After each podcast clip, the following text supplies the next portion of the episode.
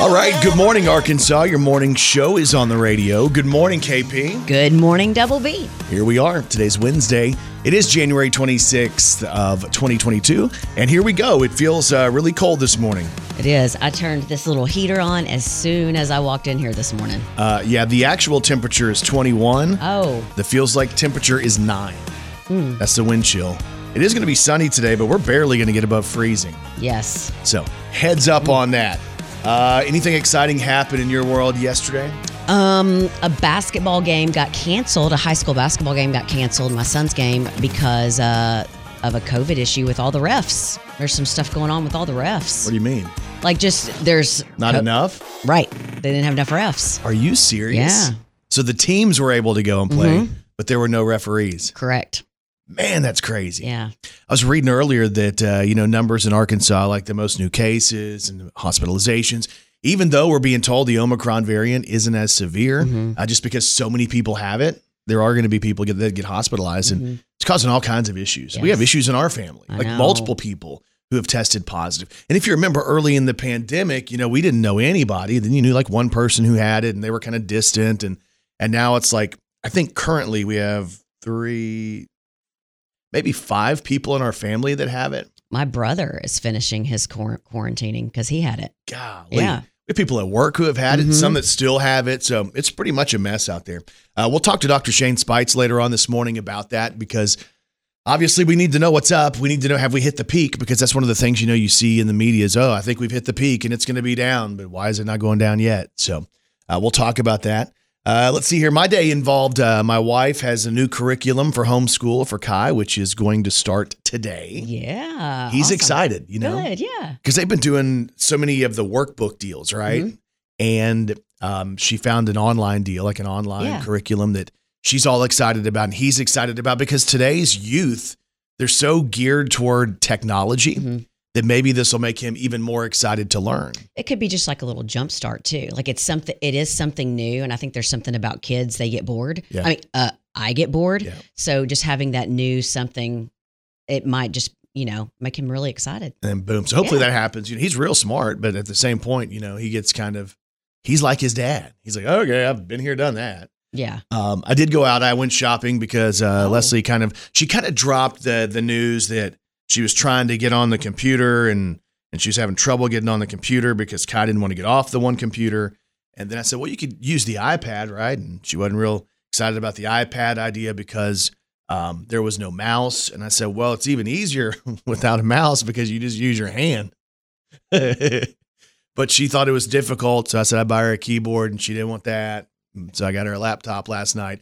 Here I am last minute going out trying to shop for a laptop. You know how long it's been since I bought a laptop? Gosh, I'm gonna have to get one eventually, and, and I'm not excited about it. So, you know, you go through the whole thing like, uh, Macs, you get a Mac and order the Mac, or do you go through and you get a Windows and there's Chromebooks out there and I was trying to research the difference between those. And yeah, it was most of my day was spent trying to figure that out. That's not good. Uh, today's January 26th. Again, today is National Peanut Brittle Day, Mm. which that kind of makes me think of my Nana. That seems like something that Nana's like. My mom loves peanut brittle. Bet she does. she chomp away on it. She loves it. She like a saw going through wood. Yes. uh, it's also National Australia Day today. So good day, mate. How's it going down under? Put another shrimp on the barbie. On the Barbie. I'm Crocodile Dundee. I'm Superstar Bill Dundee. Oh, I don't even know. I don't know if he's from Australia. Uh, he well, we say he is. it's also let's see here, uh, National Spouses Day too. So you can celebrate your spouse today if you have one. Let's throw one back on this day in country music with Brandon Baxter in the morning. So the year was 1996, and Faith Hill had the number one song in country music on this day.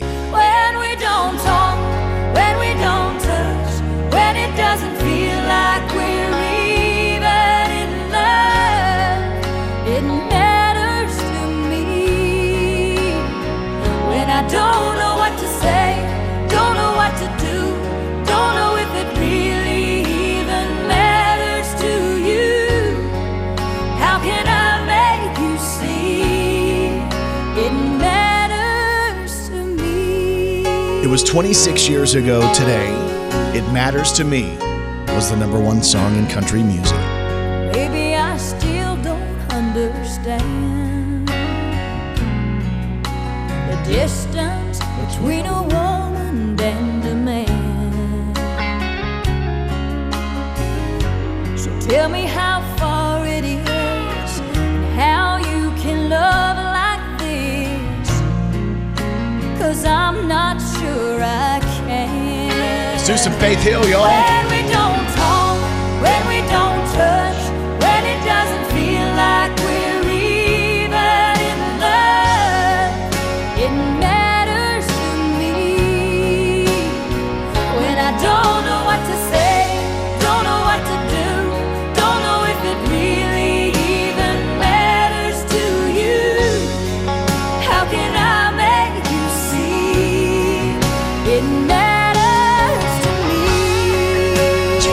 26 years ago, Faith Hill at the top of the charts.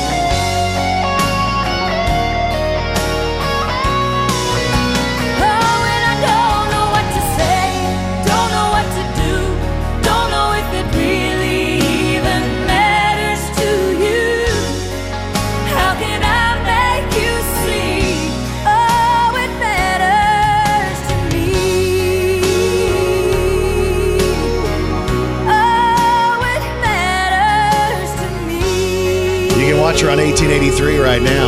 Yes. Well, Faith It Hill. matters to me. It's Faith Hill. It matters to me. Number one on this day in 1996. This is Arkansas's Morning Show. Brandon Baxter in the morning. Are you doing it big on a Wednesday morning? It is January the 26th, and y'all, as always, Kelly Perry. Well, she's got three words for you. Good morning, Arkansas. Brandon Baxter in the mornings. Gotcha gossip. Gotcha gossip today on Mila Kunis. So Mila's in a new commercial for AT&T with her husband Ashton Kutcher's ex Demi Moore. Oh, gosh. So Oh, that in- is not a good one. So in the ad, the two women play themselves. They're dressed up at a high school reunion, at their own high school reunion, which by the way, they went to the same high school. Wait, that's legit? Yes, I didn't know they that. did go to the same high gotcha. school. So both Mila, uh, Mila and uh, Demi are are sitting there, and they both mistakenly believe that they're about to be presented with the award for most admired alumni. Oh, so imagine them sitting at a table. They're with all their girlfriends, and they're all confident. Girl, you got this. Get ready, Yeah. and they're getting ready and whatever, and then. All of a sudden, uh, it doesn't happen like they think it's going to happen. Here's a clip of AT&T's new ad featuring Mila Kunis and Demi Moore. And now for our high school's most admired alum. Get up there. Shut up. This is embarrassing. No way it's me. Is that good acting? That's why it's you. You know her. You love her. You wish you could be her. It's Anna Gomez! Our first gadillionaire. Gagilia, what? With AT&T Fiber, Anna's got the fastest internet with hyper gig speeds. Give it up for Anna. I had no idea that we went to the same high school. We have a lot in common. Please get off my stage. So at the very end, Mila says we have a lot in common. That's funny. I'm just going to tell you that is a really cute commercial, and whoever had the idea, like that's good stuff Mm-hmm. So right there. You can check it out. It's on YouTube. Just search AT and T with Mila Kunis. Also, when you see both Demi Moore and Mila Kunis, I want to fist bump Strike- Ashton Kutcher real Strikingly quick. similar. Yeah, Well, but golly, that's pretty neat. Go, go, Ashton. yeah. All right, got you gossip today on Adele. Scars of your love, they leave me breathless. I can't help feeling we could have had it all. We've been following the Adele saga, the drama, the last couple of days. She canceled her shows in Vegas last week at the last minute, 24 hours before the first show. Uh, she blamed COVID, but here's what we're hearing from behind the scenes. People who were there uh, were saying that Adele had been there for about a month rehearsing and getting ready for the show. So it wasn't some last minute deal where she showed up and wasn't happy with the set. She had been there. Uh, and they say that uh, pretty much behind the scenes, she barely ever had the chance to rehearse because she was constantly in what they called in the middle of an emotional shootout, crying, screaming on the phone with her agent. And they believe a lot of that could come from, uh, you know, the relationship status of Adele and the stresses that come with that. So again, the more that uh, we hear about this, the more that it sounds like it wasn't just COVID that caused the issues for Adele's Vegas run. Got you gossip today on John Krasinski and Steve Carell. Y'all, the band is back together. They're going to reunite for the first time since The Office in an upcoming movie called If. So, If is John's original idea about a child's journey to rediscover their imagination, and he's the one that's writing and producing it. Ryan Reynolds is also going to be a part of the cast. Uh, but John and Steve's last project together was The Office. So this is this is it. So I bet they're going to have a good time working on this. But this movie will premiere November seventeenth, twenty twenty three. All right. And of course, every morning here on Brandon Baxter in the morning, we gotcha gossip. Arkansas's morning show is Brandon Baxter in the morning. Hey, let's celebrate Australia today. Today is National Australia Day. I've always heard from my friends who have been there, like my wrestling buddies, that it's one of the most beautiful places you can go. And one of your best friends lives there, Who's that? Anthony Wiggle. Anthony Wiggle. He does live in Australia. Yeah. So, uh, and he literally is uh, one of the people who interacts with me the most on social media He likes all your stuff. from the Wiggles, Anthony. So, shout out to Anthony this morning and all of our friends from the land down under. Oh, I don't know why I said it like that. Go ahead and put another shrimp. On the barbie up in here. Mhm. Yeah. I don't think they say up in here, Mm-mm. but No, you I don't think I so think that's either. one of your things. Uh, what do they say? Good day, mates. That's kind of a good day, Mhm, mate. How you mhm. doing up in here? Uh, I was looking through like some of the most popular people who are or bands, you know, from Australia or people who lived and were raised in Australia, and there were some that kind of surprised me. Okay, I think the most surprising, and I'm not sure why I didn't know this, was ACDC is literally an Australian band. You didn't know? No idea that was true. ACDC from the land down under. You know the band INXS? Yep. They're from Australia. And give me a moment. Your moves are so raw. I've got to let you know. I've got to let you know. You're one of my kind. So if you like that, this is also some INXS. We're celebrating Australia today. When you gotta walk on that line. All right. Did you realize that the Bee Gees lived in Australia? Yeah. You can tell by the way I use my walk. I'm a woman's man. No time to talk. Music loud, women walk, being kicked around. So they originally were born in England but raised in Australia. What about Rick Springfield? Australian? No, I wish that I had Jesse's girl. You know, mate. I wish that I had Jesse's girl. All right. How about Savage Garden? Do you remember Savage Yes. Garden? Australian? I wanna stand with you on a mountain. I wanna bathe with you. I did like me some Savage Garden back in the day. Bet y'all figured that, though, didn't you? I think I dreamed you. Air Supply, Australian. I'm so lost without you. Country's biggest star to represent Australia was actually born in New Zealand and raised in Australia. Hello, Keith Urban. I wanna kiss a girl. I wanna hold her tight. Maybe make a little magic in the moonlight. Don't wanna go too far just to take it slow. But I shouldn't be lonely in this big old world. I wanna kiss a girl. Again, if you just turned us on, it's National Australia Day, so we celebrate, we salute. goes out to the drifters and all of the dreamers ready to fly. All those wannabe rock stars lifting their guitars and painting And of course, if we're going to talk about the land down under, Men at Work.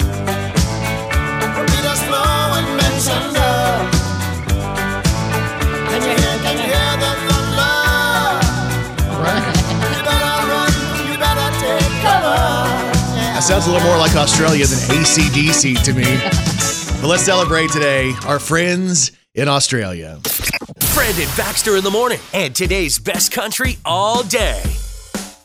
All right, today is National Spouses Day, so you can celebrate your better half. So they say, anyway. They were doing a survey of people who were married and they were asking them uh, different things, right? And they were like, Um, what percentage of the time is it that you believe your spouse gets on your nerves? uh, and they said about 44% of people were like, oh, yeah, it happens all the time. Not everybody, not even half. A little lower than you thought. A little bit lower, yeah. I think that's people not telling the truth. You think so? Like they're going to get in trouble if they Yep. told the truth. They probably had to answer the survey in front of their spouse. Oh gosh, you can't do that. No. It has to be in private. They were asking the most common things that annoy people about their spouse, right? Selective hearing came in at number one. Yeah. Snoring came in at number two. And then being a control freak was right up there too. Like nobody wants to deal with somebody who always wants to be in control Uh, no. or always be right.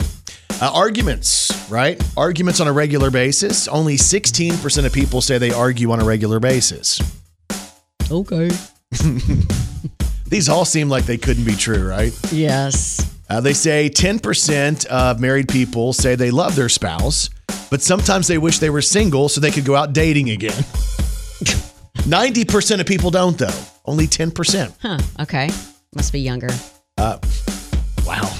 17% of people agreed with the statement, My spouse is a slob. Dang. 44% say that uh, the spouse, the husband and wife, they split the chores pretty much evenly. um, what? You're, you're huffing a lot. Are you having breathing issues? No, I just, I, yeah, I, I have asthma. Uh, well, did that I develop in the last two minutes? Yes. And they also talk about the things that we appreciate about our spouse, because some of that stuff has a tendency to go on the other of the other side of appreciation. Uh, but the things we appreciate about a spouse are our spouse being a hard worker. Oh, yeah, definitely. Uh, th- they say that people appreciate the fact that they can be themselves around their spouse. Mm-hmm. So that's always super important. That their spouse can make them laugh, which is great. That their spouse is smart. The spouse is supportive, and they're a great parent. Those are all things you can appreciate about a spouse. Again, today is a day to celebrate. It is National Spouses Day. I know this sounds crazy. Believe me, I know it. It's crazy. That sounds kind of crazy. You must be crazy. And people are crazy. Police in Vero Beach, Florida, got a call about a 30 year old named Eric Bennett who was, quote, visibly intoxicated on an unknown, unknown substance. Hmm. Well, while they were talking to him, they noticed his pockets were filled with something because his pockets were bulging out. So they asked Eric if he had any weapons on him. And he responded by telling them that he had a full bag of syringes in his pocket, but he claimed they weren't for drugs, they were for fishing. Fishing syringes. Yeah. Okay. He said he used them for fishing, but didn't elaborate, and he didn't have any other fishing equipment with him. Although he did have a cigarette pack with a bag of fentanyl inside, hmm. so they arrested him for possession. Eric has been arrested in the past for grand theft, drunk driving, driving without a license, and possession of drug paraphernalia. He goes to court next month. Guess you could say he has a little bit of a track record there. Yes. But speaking of telling police you are headed to fish, what's the difference between a piano, a fish, and a bucket of glue? Oh gosh, I have no idea. You can tune a piano, but you can't tune a fish. So dumb. and there's even more proof that people are crazy. Brandon Baxter in the morning, featuring Double B and Kelly Perry. And Kelly Perry, I have one question for you. Are you ready to celebrate some local people? Let's do it. Let's do the birthdays. Happy birthday to you. Oh, yeah. Happy birthday to you. Happy birthday, happy birthday. Well. Happy birthday to you. Well, well, well. Time for birthdays for it. Today it's Wednesday, January the 26th of 2022. Local birthdays, local celebrities. Here we go. Happy birthday goes out to Lily Jones of Jonesboro. Cabriana Farrell of Jonesboro celebrates a birthday today. Chase Burns, happy birthday. Keith Bradshaw celebrating today. Nate Looney has a birthday, so happy birthday to Nate. Kenneth Martin, happy birthday. Justin Strong of Jonesboro. Katie Everhart of Jonesboro celebrates. Haley Thomas of Jonesboro. Uh, Karen Dale from Jonesboro. We have Kimberly Carnes from Wynne. And Lee Haynes is turning 40 years old today. The Big 4 Happy birthday and love from your family. And if you have a birthday today, we say this we say, Happy birthday. to all y'all, and you celebrate with these celebrities. Brandon, so do you remember the Octomom? She had the octuplets. Yeah, Nadya Suleman. Yes. Yeah. They are 13 today. Oh my gosh. 13. Happy birthday, octuplets. Happy birthday today to Sasha Banks, who is 30. Yeah, WWE superstar. She's actually in The Mandalorian, if you remember, and like the real life cousin of Snoop Dogg. So Yeah. she's one of my favorite females in WWE. Happy birthday to Sasha Banks, who celebrates today. Rachel DiPillo is 31. That's Dr. Sarah Reese on Chicago Med. Andrew Ridgeley is 59, the sole surviving member of Wham. Oh, yeah. Can we do some Wham? Yes. So see if you remember some Wham. I don't know, maybe the song Careless Whisper.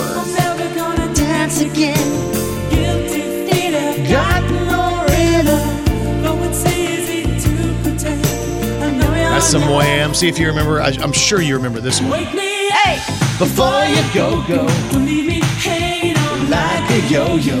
Wake me up Before you go, go. I don't wanna miss it when you hit that. Andrew Ridgeley of Wham, 59 today. Wayne Gretzky is 61 today, of course, hockey legend. Happy birthday today to Ellen DeGeneres, who is 64 today. All right. And today would have also been the birthday of the legendary Eddie Van Halen from Van mm. Halen. He would have been 66 today. So, I mean, it's time. Let's do some Van Halen.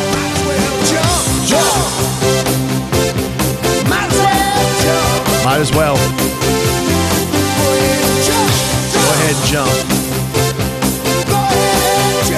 Eddie Van Halen would have celebrated his birthday today.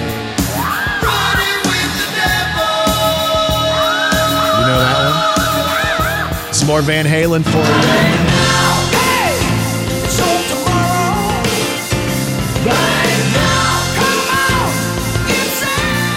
Eddie Van Halen's birthday would have been today.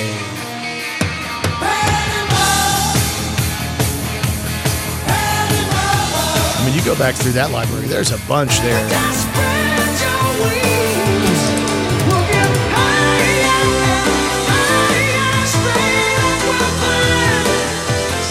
One more.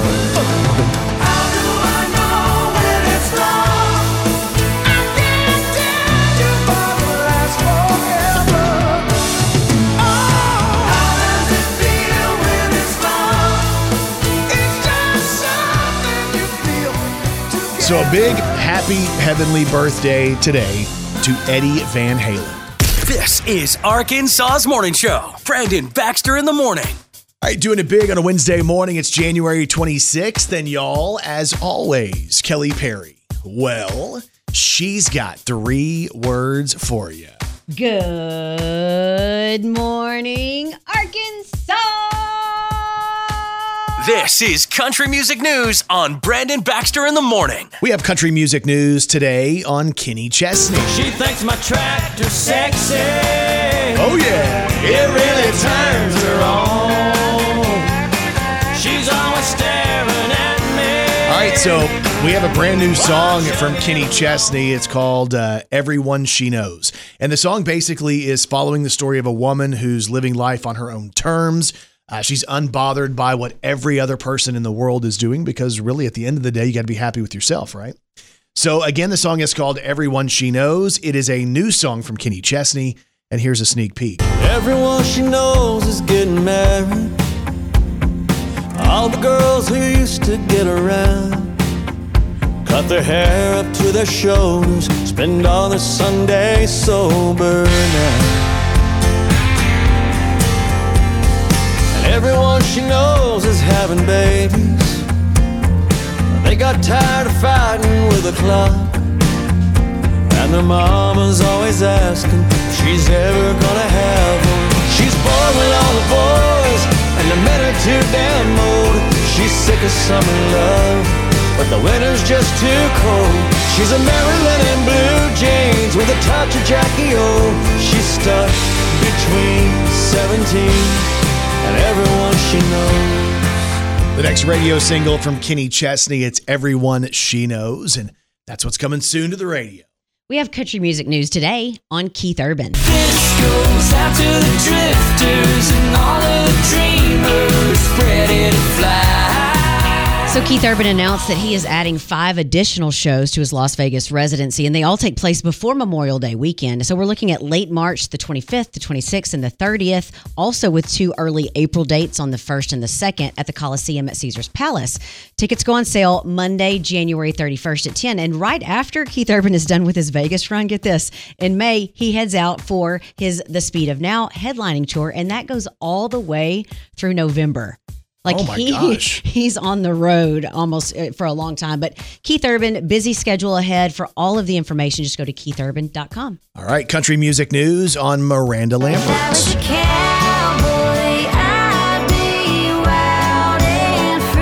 So Miranda Lambert's talking to Rolling Stone, and she talks about how the pandemic completely changed her life. When you really think about the life of an artist, for most of them, they are on the road for a large part of the year, traveling, going different places, playing different shows. And she says that the pandemic taught her that she really had to slow down and enjoy the simple things. She's like, I've been working for 20 years on the road. And she said she had to learn balance and she had to learn that sometimes she's going to go and just paint a room or she's going to watch her husband uh, make bread. She'll sit and watch and just really take the time to enjoy things that she hasn't had the chance to do very much in her adult life. So, I mean, I think we look at the pandemic and we think, can we turn any of this into a positive? And maybe the intentional time is one of those things that you can do. Uh, Miranda is another person, though, going on tour. If you want to check out her tour schedule and see where all she's going to be playing, you can go to mirandalambert.com. That's your country music news on Arkansas's Morning Show. Ladies and gentlemen, this is the K Fine Breakfast Club. Hey, welcome back, everybody. Powered by Families Inc. We'll get back to the show. Now back to Brandon Baxter and Kelly Perry. And today we welcome back the good doctor himself, Dr. Feelgood.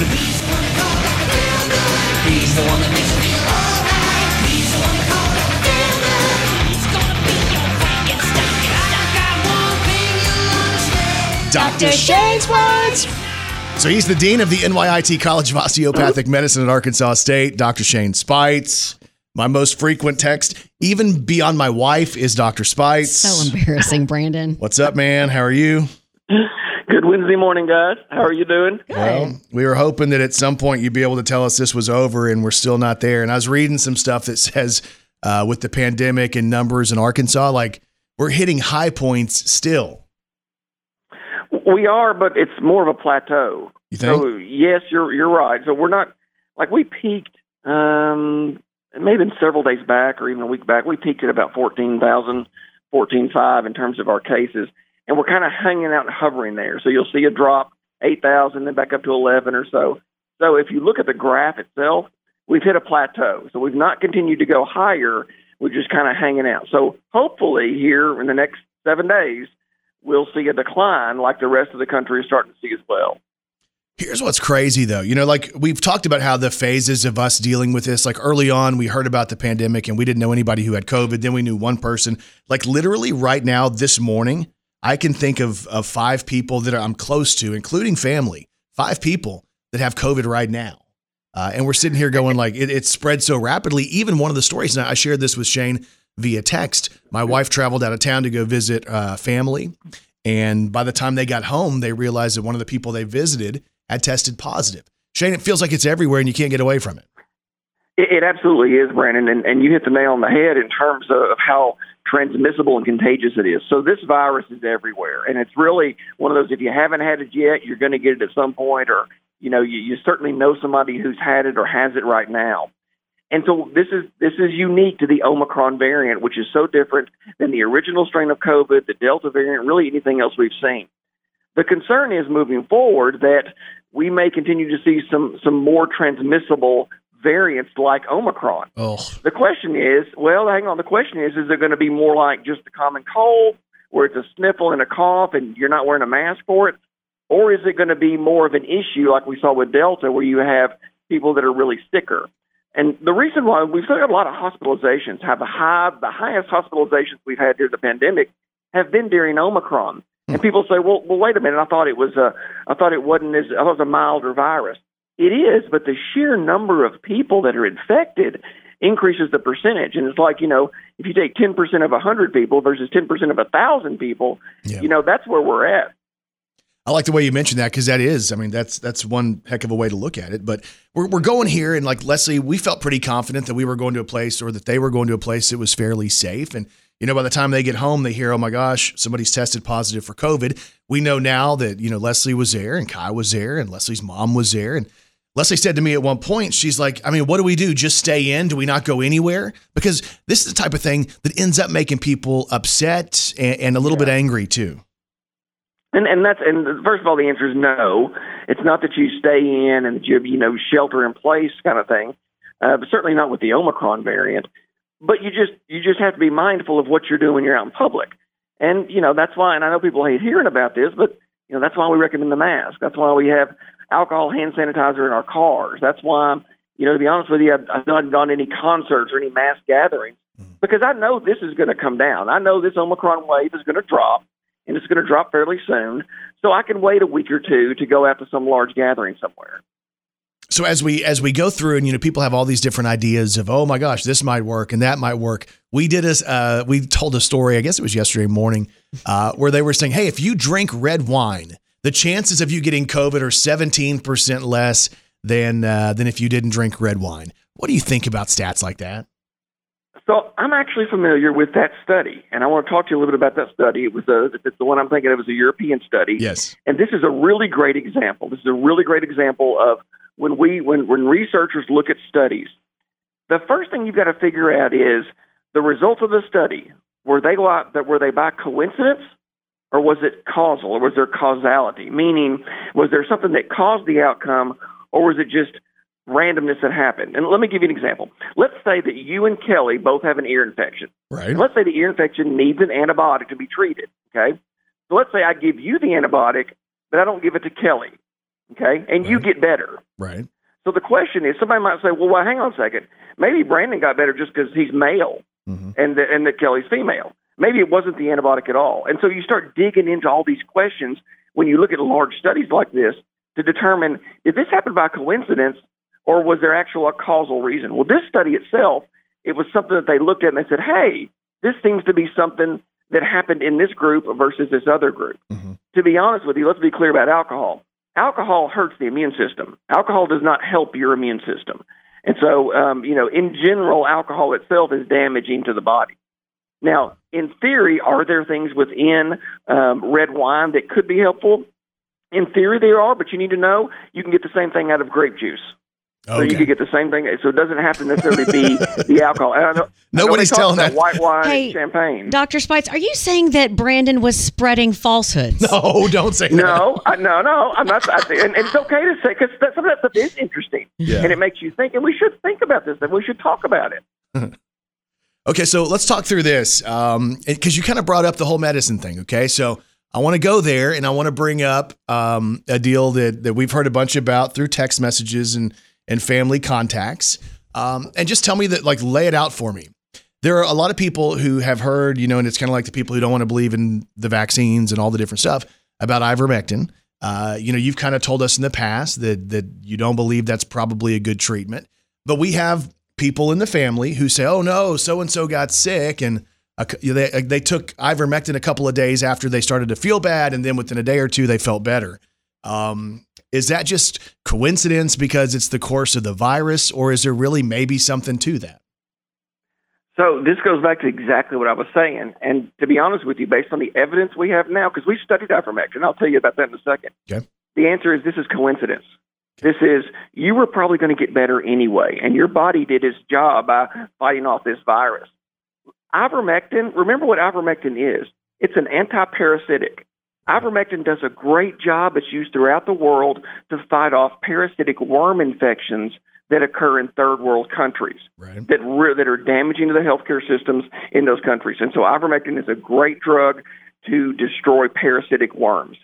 And it works specifically by blocking certain channels in those parasitic worms that make them die.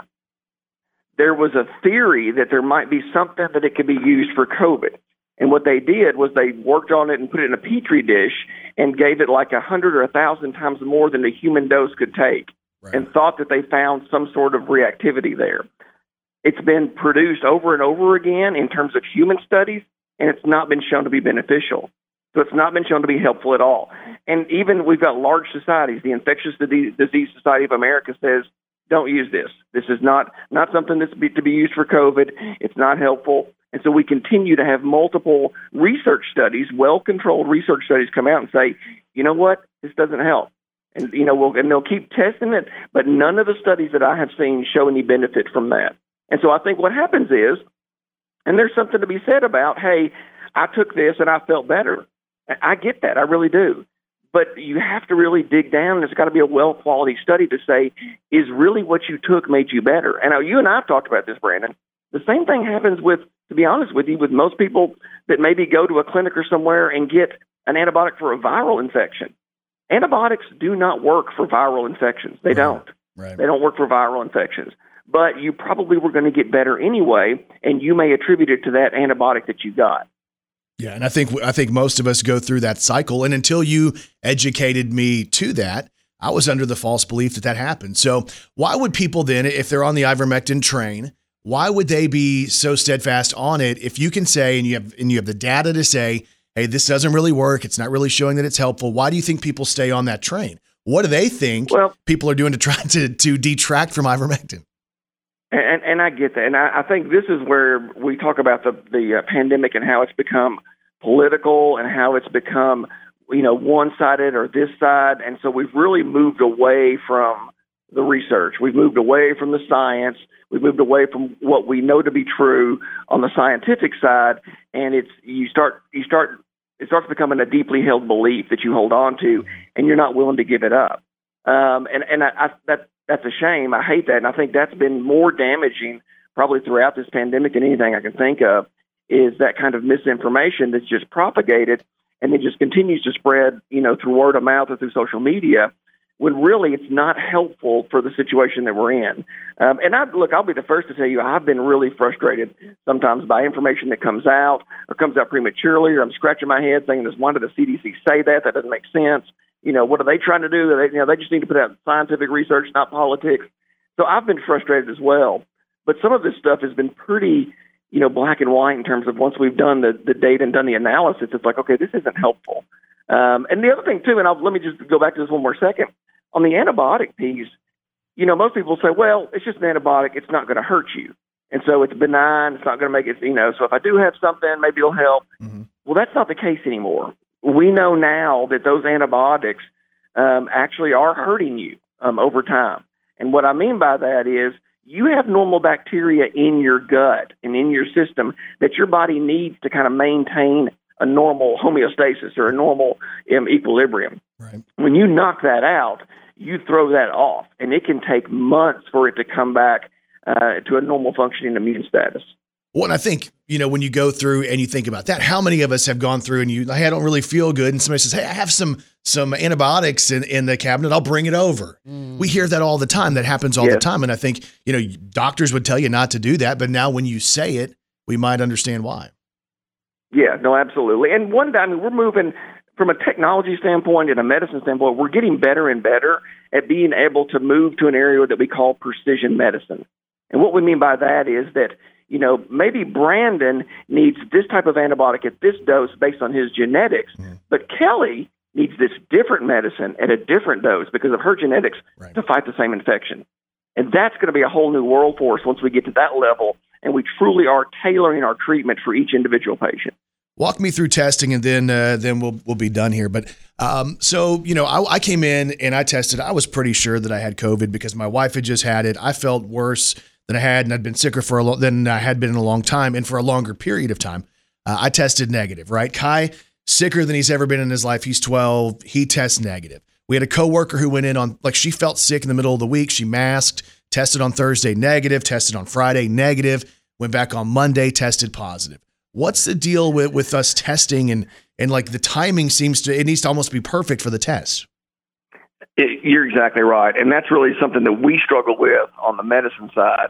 Is that because you know we had in our minds, you know, much like everybody else, we get kind of stuck in our own minds in terms of okay, this is how the coronavirus replicates. This is when we should be able to pick it up on a test.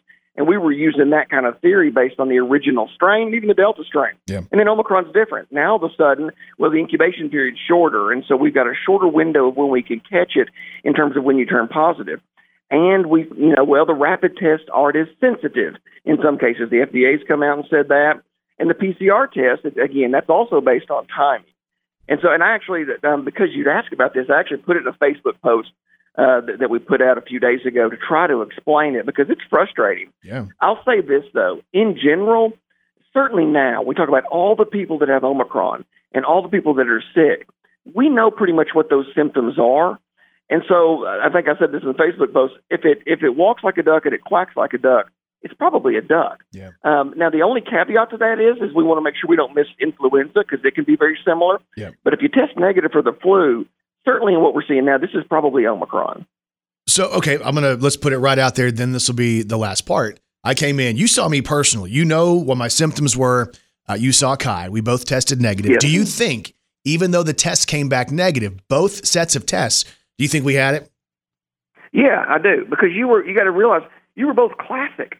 You were classic in terms of your presentation, and you had a known sick contact. So we had a known exposure, known household exposure, and you both had classic symptoms. That's so crazy, though. So we really need to be careful, even if you go and you get a negative test, right? And you feel like your workplace is trying to force you to come back quick or whatever. We still need to be hyper careful, even with a negative test. I would say so. And one of the things too, and this is again, I know people don't pay a lot of attention to this. This is not new. Like we do this during during bad flu seasons. Hmm. Once we get like a, a flu that's really circulating in the area, to be honest with you, some of the reg- the recommendations through um, our normal um, um, healthcare uh, uh, resources and stuff, they'll say, look, once it's in your area and everybody's getting sick, you don't have to test everybody. You can go based on symptoms alone to diagnose it. And so that's not new. Like that's something we've always done is that we don't always have to test when we know that it's widely circulating in the community. Golly. So much great information from the Dean of the NYIT College of Osteopathic Medicine at Arkansas State. It is Dr. Shane Speights. And Shane, as always, I appreciate you on the radio, appreciate you always responding to my text messages, to seeing me in the clinic. I appreciate all that, man. Absolutely, my new BFF. So. There you go. Thanks, Brandon. Oh, fist bump, Dr. Shane Speights. All right, fist bump. On the K Fine Breakfast Club, which is powered by Families Inc. You're listening to Brandon Baxter in the morning Right here. on the big 1079 K Fine. And this is the K Fine Breakfast Club, powered by Families Inc. Counseling Services. What? We're joined this morning by our buddy, our friend Oh goodness. from the Jonesboro Police Department. Please welcome Brian Arnold. Brian, what's up, man? Nothing much. Did you play that song because Kelly requested? Um, she Ready loves it. you? We just we like to call you Ponch. No, he, he's much more of a John than a You Ponch. think so? I don't ride a motorcycle. Well, It's it's fine. have you ever ridden a motorcycle? I've got too too short of a leg, Oh. so they have to give me like a moped. Are Be a you moped cop? are you working today or what's up? I am. I'm actually sitting in my office. So what do you do? You're a supervisor over what? CID. I'm one of the sergeants in CID now. Which is like you're going out there to to do investigations? Well, I still do some investigations. Uh, it's running the day to day. I have a squad of about five off, uh, detectives, That's cool. and wake up here, assign cases, and review cases, answer questions, and still work on your investigations that you have. That's wait, that I have. Yeah, Brandon That has I have. lots of That I have. investigations. Not that you have. Can I ask you one question? Uh oh. This is Oh, a goodness, this is a yeah. very big question before we get into talking about Special Olympics. Brian, are you Scared. down with JPD? Oh, really? We're going to do this? Kelly. No, no, that's not the answer, Brian. Brian, are you down with JPD? Yeah, you know me. Who down with Oh, JPD? Yeah, you know 80s. me. All right, I'm gonna give you the chance, okay? Because Actually, the 90s. Now this is the 90s. Your buddies are listening Yeah, right now. 90s. Let's give them the chance. I know they are. They text me already. Let's give them the chance to hear you do this. Hey, Brian It's Arnold, Too early. are you down with JPD? Yeah, you know me. Who down? Who down with JPD? Hey, I I think it's cool though uh, that Chief Elliott allows you to still be involved in the Special Olympics. Uh, that's a big deal. It's been a passion project of yours for so many years now. Oh man, yeah, it is. Uh, it, and of course, I got, I don't kind of got kind of talked into doing it, and ah, cool, yeah. And then next thing I know, I'm the guy over it. No, you you, you spearhead it. Yeah, you spearhead the Special Olympics and the stuff that Very goes much. on. So so coming up, we have the polar plunge. Obviously, it turns cold, and people start to think, "Oh my gosh, I can't imagine jumping in cold water." But you're doing it for a great reason, which is to raise money. I've done this uh, multiple times over the years, and it's coming up again. What's our date? Our date is February 8th. We will be plunging at the Wolf Creek Apartments at 500 North Caraway. Hold on. ah, didn't want to cough in your ear. No, thank you. Um, yeah, you're welcome. I appreciate that. Uh, yeah. Uh, 500 North Caraway at Wolf Creek Apartments. Uh, registration will start at 5:30, uh, with the plunge kicking off at six. Uh, this year, we're actually combining our Jonesboro and A State plunge. Oh, cool. Uh, for a few years, we had them separated, but this year we're going to uh, combine them together and have one plunge, and hopefully have a lot of participation and some people willing to jump at 5:30 at night. yeah, so it's a You know, Tuesday. It'll be warm. Oh, oh, yeah, it'll be very warm in February. But but, but here's the deal: it doesn't Well, matter because we on. go. This is Arkansas. Who knows what Yeah. the weather's going to be? No, that's like. true. Hey, but the deal is, you know, when people go out there to do this, this isn't like, I mean, yeah, you can just jump in in your t-shirt or no t-shirt or whatever you want to do. Um, Right. But some people get dressed up and go all out. Like I've, I've dressed up as a cheerleader before. I've gone as a pageant queen before. Um, it's it's a really fun event to be a part of. Right, right. It is. Um, we have a good time. Uh, we have a lot of participation from the ASU and, of course, the community. Uh, fraternity sororities get involved. Yeah. Uh, some other uh, student activities get involved out there, and they do dress up. We have people in the community dress up, and it's it is fun. Uh, I don't dress up. I'm usually don't have time. Yeah. so I, it's just usually me in a pair of shorts, and then I jump in, and whew, it's cold. Yeah, but you in the shorts look silly enough. You don't have to dress up. You right about that. Kind of reminds me of Reno 911. Yes. no, no, no. We don't want to run the short shorts. we do do some new boot goofing, but Oh, uh, we okay. don't run the short shorts. Why is it so important uh, to support Special Olympics? I mean, I've had the chance to get to know so many of the athletes, and I see Oh, them yeah. out in public, and every time it's like fist bumps and hugs and handshakes and laughs, and uh, I know that's what got you hooked. But why why is this a good deal for us to support? Well, Special Olympics Arkansas or Special Olympics International. Um, most people consider just Special Olympics like a one event thing, like our area games. We have spring, our area uh, games that we have in the spring, and that's all they know of Special Olympics. Special Olympics is a year round sports training and athletic competition for our athletes. Mhm. In Arkansas, we have over 15,000 athletes Wow. uh, roughly about a thousand of them up in northeast Arkansas. And these athletes get a chance to go out and compete against their peers. Um, the beautiful thing about Special Olympics is everybody is included. Yeah. You can do unified sports where they stick you with an athlete, y'all have teams. You can do bocce, uh, floor hockey, which again is really fun. Um, and uh, softball, flag football. I mean, there's so many uh, events that are unified, and it's a way to get out there. And these these athletes give 110 percent every time. Yeah.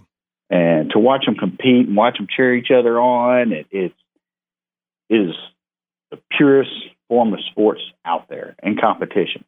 So it's great and it's heartwarming. And like you said, you come up, they give you a hug Yeah. because you're there to watch them. So when people do this, when they say they want to be a part of the polar plunge, uh, Mhm. what's the fee to be a part of that? And I know all that goes to Special Olympics, but what's It the does. what's the fee?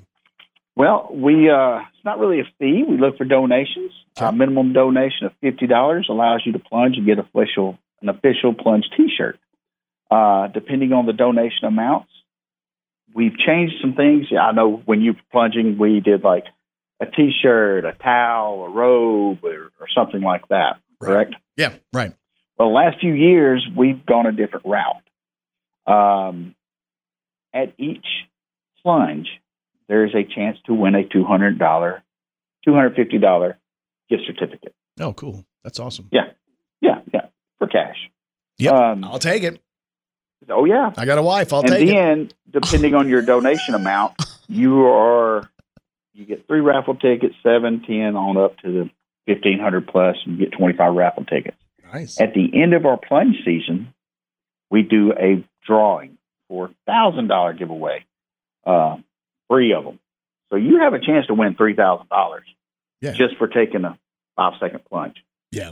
And it's the So- weird thing about it is it's awkwardly fun. I don't know what makes it fun because It it's is. it's something you just don't do, but when you do it, you're like, oh, that's kind of cool.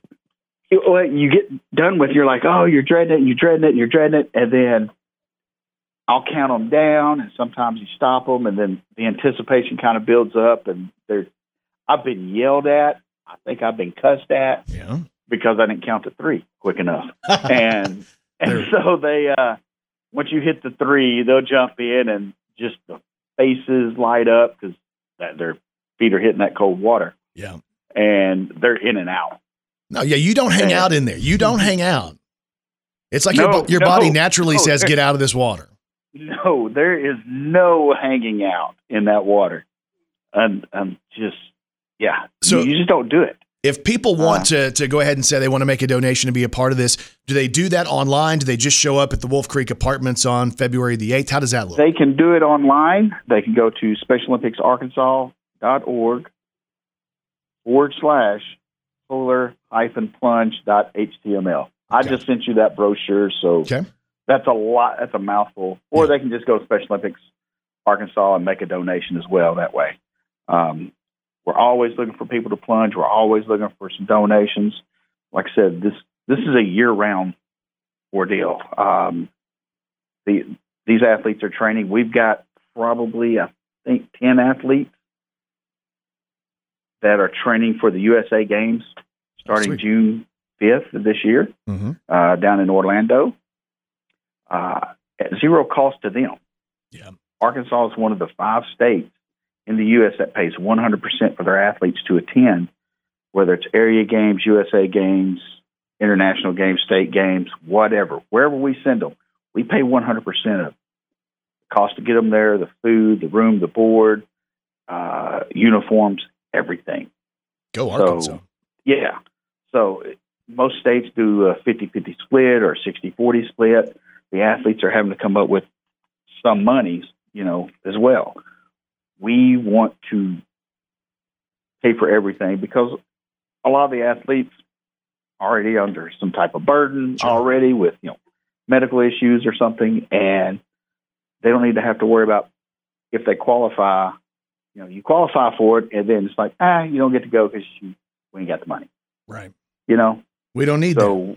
yeah, we don't need it. If you qualify, we're going to try to get you there. So again, it's the So- Polar Plunge for Special Olympics. It happens on Tuesday, February the eighth, uh, five thirty. Get there. Plunge starts at six at the Wolf Creek Apartments, and you can find out more if you go to SpecialOlympicsArkansas.org.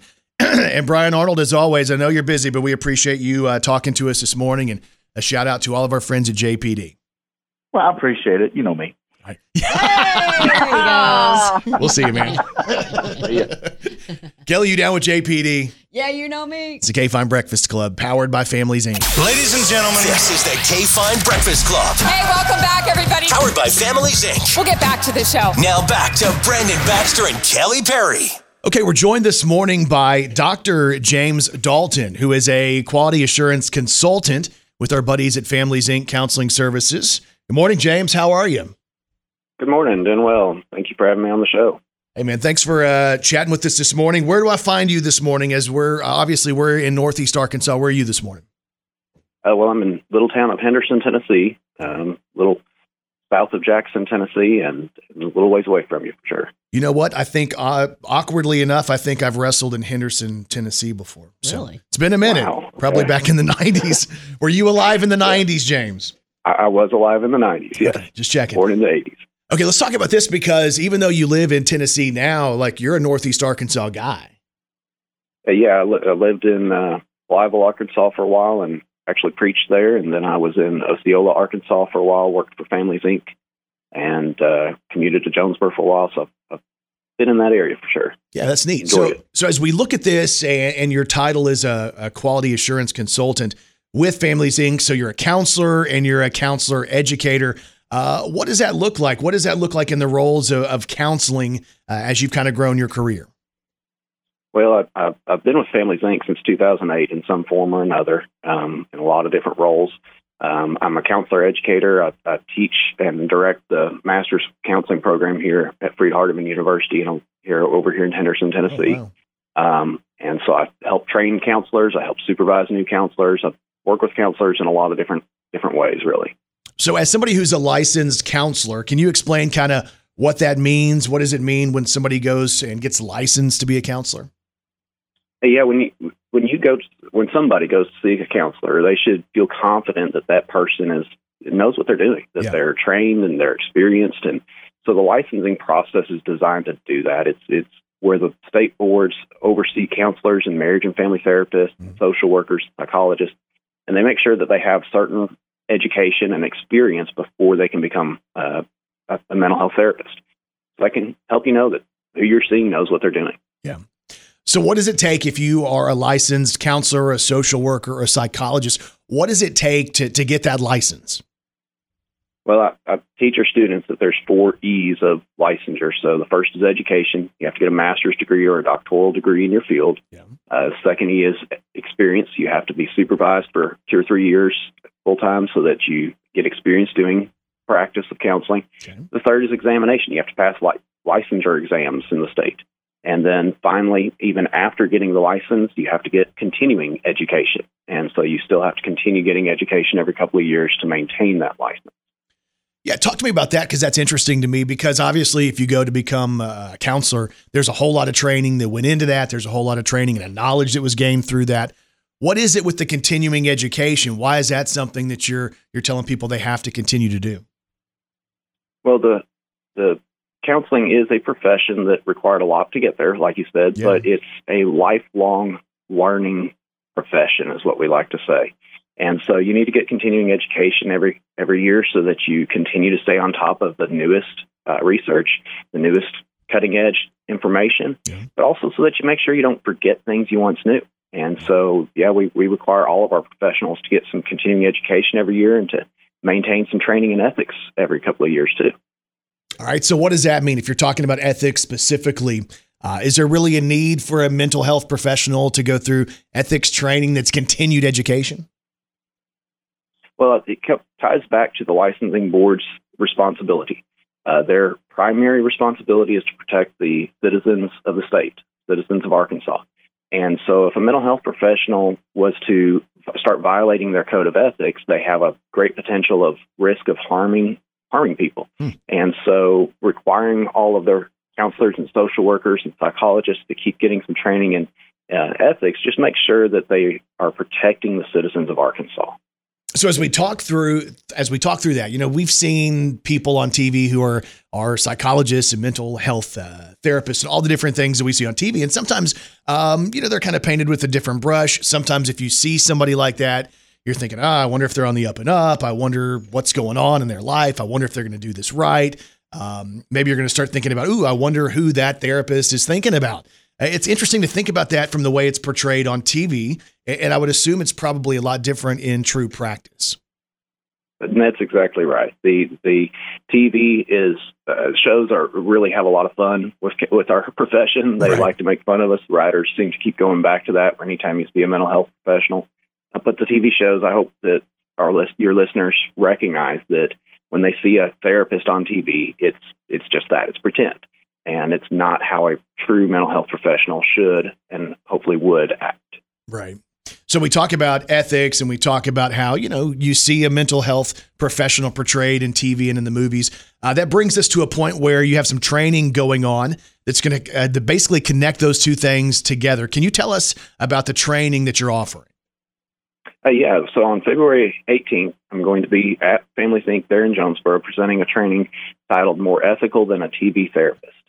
um, and we're going to look at some clips from TV shows where you see some of these therapists acting unethically, and we'll talk about our code of ethics and what our codes say about their actions and where they went wrong, and we'll talk about what they could have done and should have done instead. So it's going to be a fun way to complete some continuing education in ethics and informative at the same time. So is that available just to people who are working with Families Inc., or is that open to everybody? It's open to any mental health professionals, and we're going to allow our staff to come for free. Uh, but for anybody else, it's thirty dollars, and they can participate in person in Jonesboro. They can attend through the webinar online, so they don't even have to be in Jonesboro to attend. So as we kind of uh, begin to wrap this up, what would you say we want to emphasize to people out there who are hearing this, either to the people who are just uh, listeners who aren't involved with mental health, or maybe there's people out there who are headed to a job with mental health? What do you think the main takeaway is? Well, um, first, I, I guess to be confident that if you seek out mental health professionals, then you have somebody that's completed a rigorous training program and that gets continuing education, and that's the type of person you should have as your therapist. But second, you can be confident that if you seek out mental health therapy, it's conducted more professionally than what you're going to see on TV. Right. And so, if you're hurting, I just really urge people if they're if you're struggling with things, you need somebody to help, then, then seek out that help. And you can start counseling services at Families Inc. by calling 870 933 6886. And for any listeners that are mental health professionals, I encourage them to consider the upcoming continuing education training at Families Inc. So it's going to be February 18th from 9 to 12. More ethical than a TV therapist, and they can register at our website at familiesinc.net. All right, we appreciate your time this morning. It's Dr. James Dalton, a Northeast Arkansas resident living in Tennessee. And hey, best of luck, man, and uh, we'll talk to you again soon, okay? All right, thank you very much. Thank you. James Dalton on the K Fine Breakfast Club, which is powered by Families Inc. You're listening to Brandon Baxter in the morning Right here. on the big 1079 K Fine. And this is the K Fine Breakfast Club, powered by Families Inc. Counseling Services. We're joined this morning by a longtime friend and supporter of the show, Sherry Bobbitt. Sherry Bobbitt, how the heck are you? How are y'all? Hey, we're doing all right. How are you this morning? I am great. I do want to say one big thing because it's been a minute since we've really had the chance to connect with you really well. But congratulations on the new baby.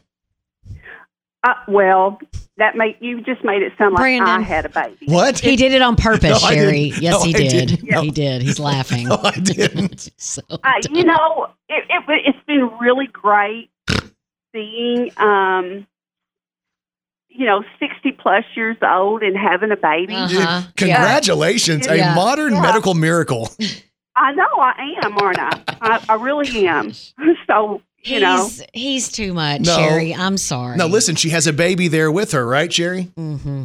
I do. I have my grandbaby Millie with me. Oh, and it's Aw. Yeah, she'll be a year old next week. all right. So, you excited So- about that? I am. She's she's a she's a fun baby. So So, is it every, do you babysit every day? no, just Monday, Wednesday, Fridays. Okay. So, So, you've always Yeah, loved I need a kids. br- I need a break. No. I wanted to talk to you today about the prom fashion show. You know, for so many years, you have uh, been a part of that. And when I first started doing the prom fashion show with Yolanda, I thought you worked for the March of Dimes, right? Because you were always there. You were the one who was working tirelessly. And then I figured out wait a minute, Sherry Bobbitt is a volunteer who gives her time to this organization. And you've given so many hours to so many young people to put the show together over the years. What makes the prom fashion show so special to you that you keep coming back and doing this over and over?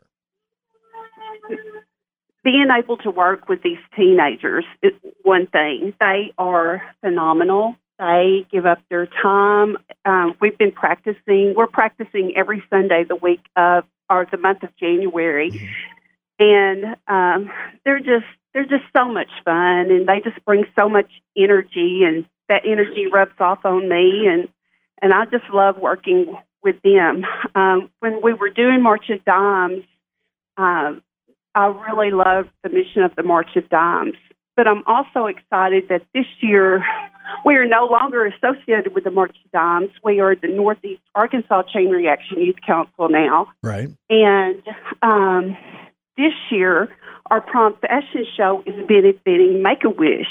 That's awesome. and you know, Make a Wish is a really a favorite charity for a lot of Northeast Arkansas um, listeners. They uh, they're big supporters of Make a Wish, And so we're excited to be uh, associated with them this year. So with when you think of Make a Wish and you think about how that helps people, I've I've had the chance to be there to see people have their wish granted and the emotion there for the person who gets the wish granted, obviously the big surprise, but for the family and those who are close to them, it really is like a magical, special moment that once you're a part of it, you'll never forget it. Well, you know, that would I, I haven't ever got to experience that, and and I hope that uh, we get to do that this year. We get to see our money that we raise.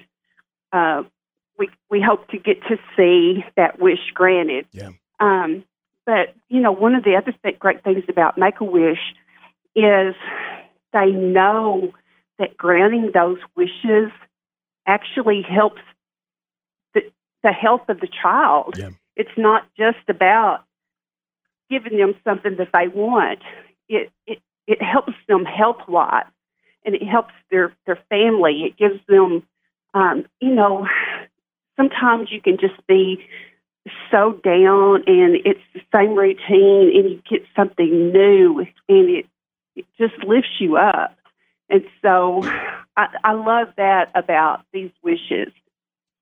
So the reason we do this is to raise money. That's the reason we've done the prom fashion show for so many different years. And obviously, again, we're now benefiting Make a Wish. Area high school students from all around the area come together and, and they put together the effort to put a show together. And it's their presentation, it's their vision, and it's singing, it's dancing, it's modeling as as far as all the prom fashion. This really is one of the the real fun events, especially for young people. One of the most fun events that happens in Northeast Arkansas. Well, thank you. I I, I feel like that, that it is, and uh, it, it's nice to hear you say that. Um, it, having having MCs like you and Kelly with us, uh, you help make that show. You help make that excitement for them. Well, thank you. and uh, they they do have fun, and uh, I think it is something that they look forward to doing. I know my council does. Yeah. They enjoy uh, getting to put it on. So the March of Dimes, uh, I'm sorry, I'm, I'm going back to March of Dimes. The Make a Wish prom fashion show is going to be happening uh, coming up real soon. I mean, as we look at the date, what are we just a little more than a week away? Just a little over a week away. It's going to be Saturday, February the fifth, at seven o'clock p.m. at the Brookland High School Auditorium. So, Sherry, if people want to grab tickets, I know a lot of young people like to go and support their friends, and parents like to go, and people who want to support Make a Wish like to buy the tickets. If they want to do that and they want to get those tickets, can they get them in advance? They can. All of the models and all of our council members have tickets. Um, they're ten dollars, but they can also get tickets at the door, and they're they're ten dollars at the door as well.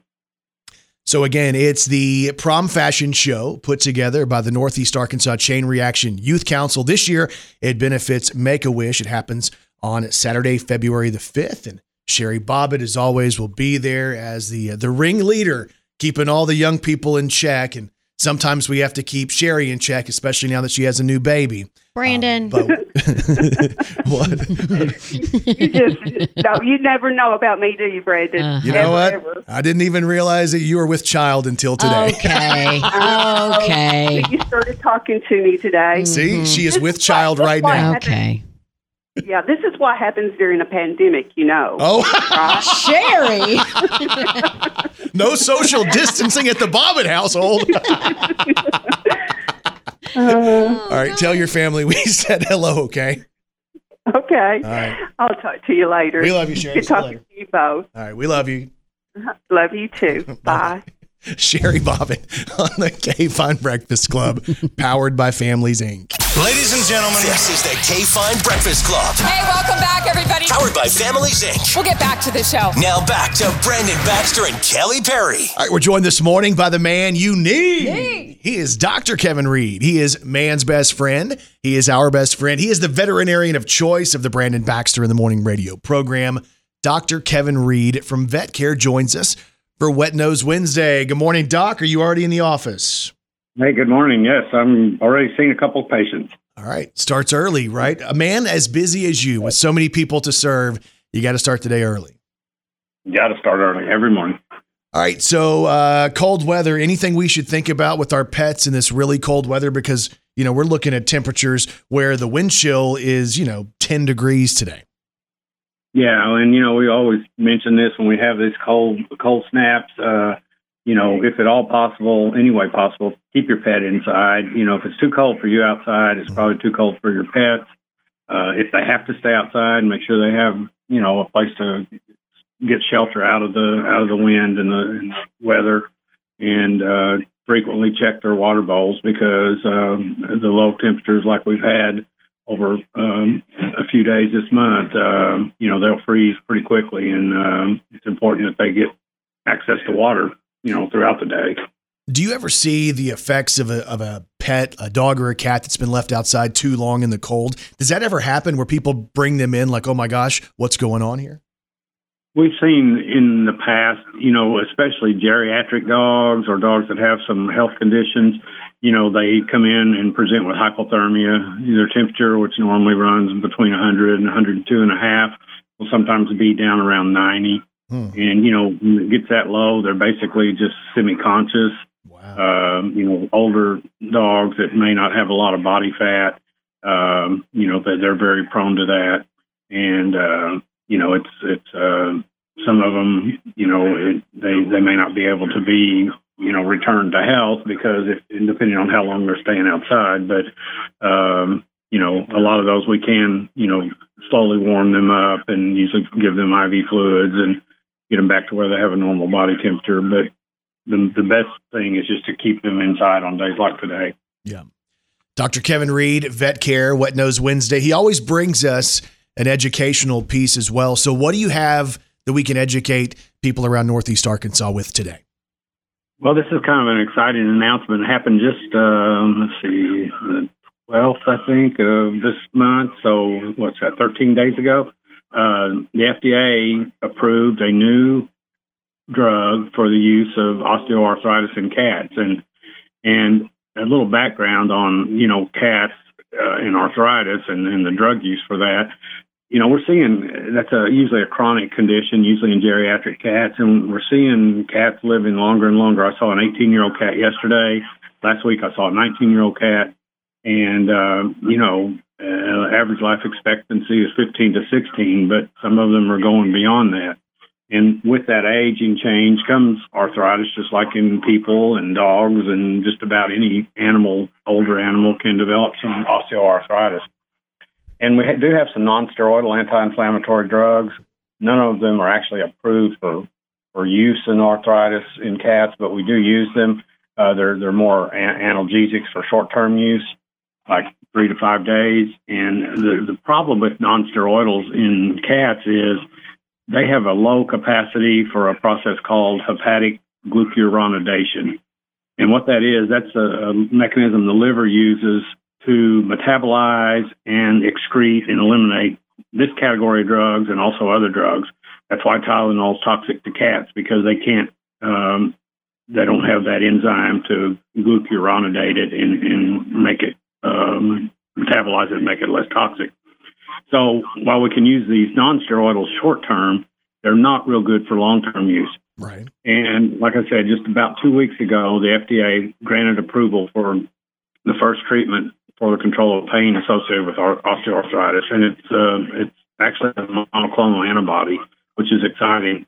Yeah. Um, the, they named it frunevetmab, and um, it's a cat-specific monoclonal antibody designed to recognize and attach to a protein called nerve growth factor, thing that's involved in the regulation of pain. And when this drug binds to the nerve growth factor, it prevents the pain signal from reaching the brain. Oh, wow. And the nice thing about this, and I think a lot of cat owners will be excited, uh, it's an injection that's given once a month. So you're not having to give your cat something every day or every other day. Right. Cats are notoriously difficult to medicate with oral medicine sometimes. And uh, so, you know, it's just another thing that we can use in our geriatric cats that um, quality of life. So this is going to be exciting. That I use it. It's not even in the supply chain yet, but I it probably will be within the next month or so. and uh, I'm just to have it available because I can think of a lot of cats right now that would do very well with it. And uh, you know, anytime we get a new drug that's approved and been through some um, clinical trials, and this has minimal side effects, and that's always a good thing for any kind of medication use or pets. So when that's available, I guess we'll be back on the radio with it. And more than likely, you'll put that up on your Facebook page as well, right? Right. Yeah. We'll we'll we'll announce it on our social media and uh, just uh, you know uh, just stay tuned, especially if you have a geriatric cat that has arthritis, because I think this is going to make a big difference in their lives. There you go. Wet Nose Wednesday with the man you need. He is Dr. Kevin Reed. He is man's best friend. He is our best friend. And he is the veterinarian of choice of the Brandon Baxter in the Morning radio program. So you can find out more about vet care if you go to vet care.com or on Facebook. You can search Vet Care Jonesboro. Dr. Reed, get back to it, man. We appreciate you this morning. All right. Thank you. Stay warm. All right. We'll talk to you next week, man. All right. Thanks. All right, Dr. Kevin Reed on the K Fine Breakfast Club, powered by Families Inc. Ladies and gentlemen, this is the K Fine Breakfast Club. Hey, welcome back, everybody. Powered by Families Inc. We'll get back to the show. Now back to Brandon Baxter and Kelly Perry. All right, we're joined this morning by our buddy Danny Graham, Ag for Autism. Danny, how are you this morning? Doing great. How are you guys? We're doing all right. What have you been up to? Oh man, just running around trying to catch a few of these uh these folks to uh try and let them know what we got coming up February the 13th. So to work in the agriculture world, right? I mean, there's there's a lot of long hours and stuff like that. What happens in the middle of January or at the end of January when it's like 10 degrees outside? Um, pretty much everybody hibernates. So uh, we we just try and do what we can to find them and uh, work with them best we can. Yeah, so tell me your role in agriculture. Let's kind of remind people as to what you do. Um, I I sell corn and soybean seed. That's uh, I work with the grower and try and pick the right corn hybrids and bean varieties for them, and uh, try and work w- with them in that capacity. So the vision behind Ag for Autism, when you guys had the idea that you wanted to put this organization together, uh, this was a deal that wasn't going to be about one certain company or one type of agriculture. It was like the entire community wanted to wrap their arms around uh, the autism space. So, so tell me about Ag for Autism. Uh, yes, we uh, we are definitely a totally dependent upon donations from individuals and corporations. Uh, we're a 501c3, so everything folks do with us is uh, tax deductible. But we've been currently in the past working uh, primarily with agriculture, agriculture being the backbone in Northeast Arkansas. Right. But then we realized how many other people and uh, roles were affected by autism. So we've tried to branch out and not pigeonhole ourselves just with agriculture to reach out to the uh, manufacturing companies in uh, Northeast Arkansas and uh, the lending institutions, just just about anybody and everybody is affected by autism in some way. Right. So when we look at this and we think about raising money for Ag for Autism, uh, when we raise money, when we fundraise, where does that money go and how does that help? Okay, uh, a hundred percent of our our money gets uh, distributed out amongst uh, school districts that apply for grants or individuals that that work with children with autism and uh, caregivers, anybody that, that that plays a role and influences the life of autistic child. We try and get them the tools and resources they need to make their job easier. So as we look at this, you know, we've done a ton of different things with you over the years to fundraise different events at different locations with different elements and and you're kind of shaking it up and doing something different this year and we wanted to bring you on today so you could uh, kind of talk about what's happening on Sunday, February the 13th. Yes, we're uh, we're we're going to do our event around the uh, Super Bowl this year. We're going to uh, have a big uh, dinner, uh, ribs, chicken, all that sort of thing. Going to have the opportunities to uh, win some Traeger grills, Benelli shotgun, a lot of uh, silent auction items. Uh, we're going to have a really good time, and everything's going to revolve around the Super Bowl. We're going to have it uh, projected on several screens and TVs throughout the uh, the glass factory there where we're having it. We're going to try and start about three o'clock and uh, end when uh, everybody goes home. Man, so it's going to be a full day, right? Yes, sir. Yes, sir. Looking forward to it. Now, if people want to uh, get tickets, do they need to get those tickets or reserve space in advance? Yes, sir. We're uh, starting out. We're going to try and limit it to uh, 250 uh, people, just to make sure we do it right and everybody has a good time. Uh, the best way to find a ticket is to go to our Facebook page. Uh, you can find uh, a link there that allow you to get tickets, or to our website of www.ag4autism.org. Okay. Well, I think the important thing that you mentioned there is tickets are going to be limited. So if you want to be a part of that, you really need to go ahead and guarantee your spot quick. Yes, sir. Absolutely, absolutely. They're they're selling out pretty quick. We've still got several, uh, still got several spots that we need filled as far as sponsorship, and certainly need uh, donation items to go into our silent auction. So everybody will have the opportunity to buy something, spend some money, uh, and appreciate the people that are putting this on and uh, donating to this organization because we are we are solely relying upon them and their generosity. And so far, they have been very generous, and we hope to uh, continue to do that. So let's say there's somebody out there who's listening right now who has a business or they have a personal interest in in maybe sponsoring, um, you know, Ag for Autism and and uh, autism awareness and all that. What do they need to do to reach out to you guys if they maybe want to do a sponsorship or maybe there's somebody who's like, oh, I'd like to give this as a as a as a raffle prize. Uh, what can people do? honestly, the best way with uh, social media being what it is, go to uh, the Facebook page. And we have a really neat link there that tells you all the different types of sponsorships available. Or uh, if you want to donate, you can click on that. Uh, it'll tell you how to get a hold of us. Um, there's several uh, members involved that, that work at Unico Bank, uh, Farm Credit, Cache River Valley Seed, myself. Uh, there's there's just several organizations around town that have individuals that are on the board that you could talk to them even. But the best way I would say is go to one of our social media platforms and there's a link there and it'll tell you exactly how to do it and it's real simple.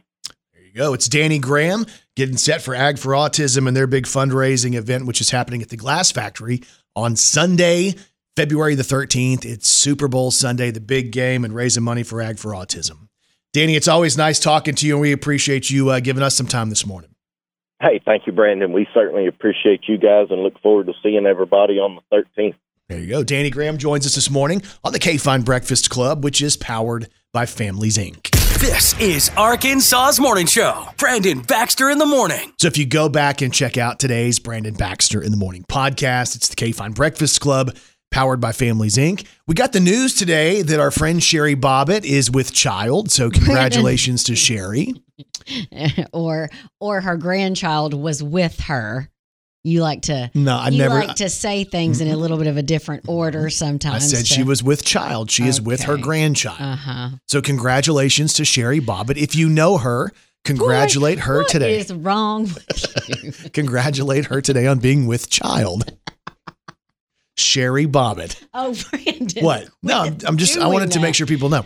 Uh, also, Dr. Shane Speights, he was on with us this morning. We talked about COVID. We talked about ivermectin.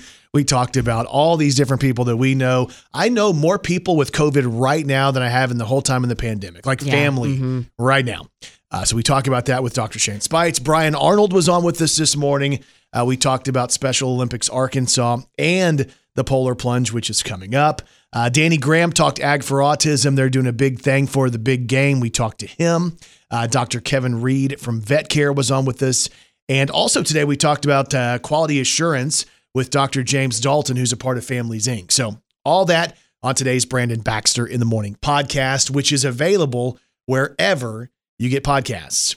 Kelly Perry, what's on TV tonight? Chapter five of the Book of Boba Fett on Disney Plus. I Can See Your Voice, The Amazing Race, Let's Make a Deal Prime Time. Watch What Happens Live on Bravo with Paris and Kathy Hilton. That should be good. And also the series premiere of American Rock Stars on Peacock. This is a four-part docu-series about Team USA preparing to defend their gold medal in curling in the Winter Olympics. All right, hope you guys have a great day, and we'll talk to you back here tomorrow morning on Brandon Baxter in the Morning.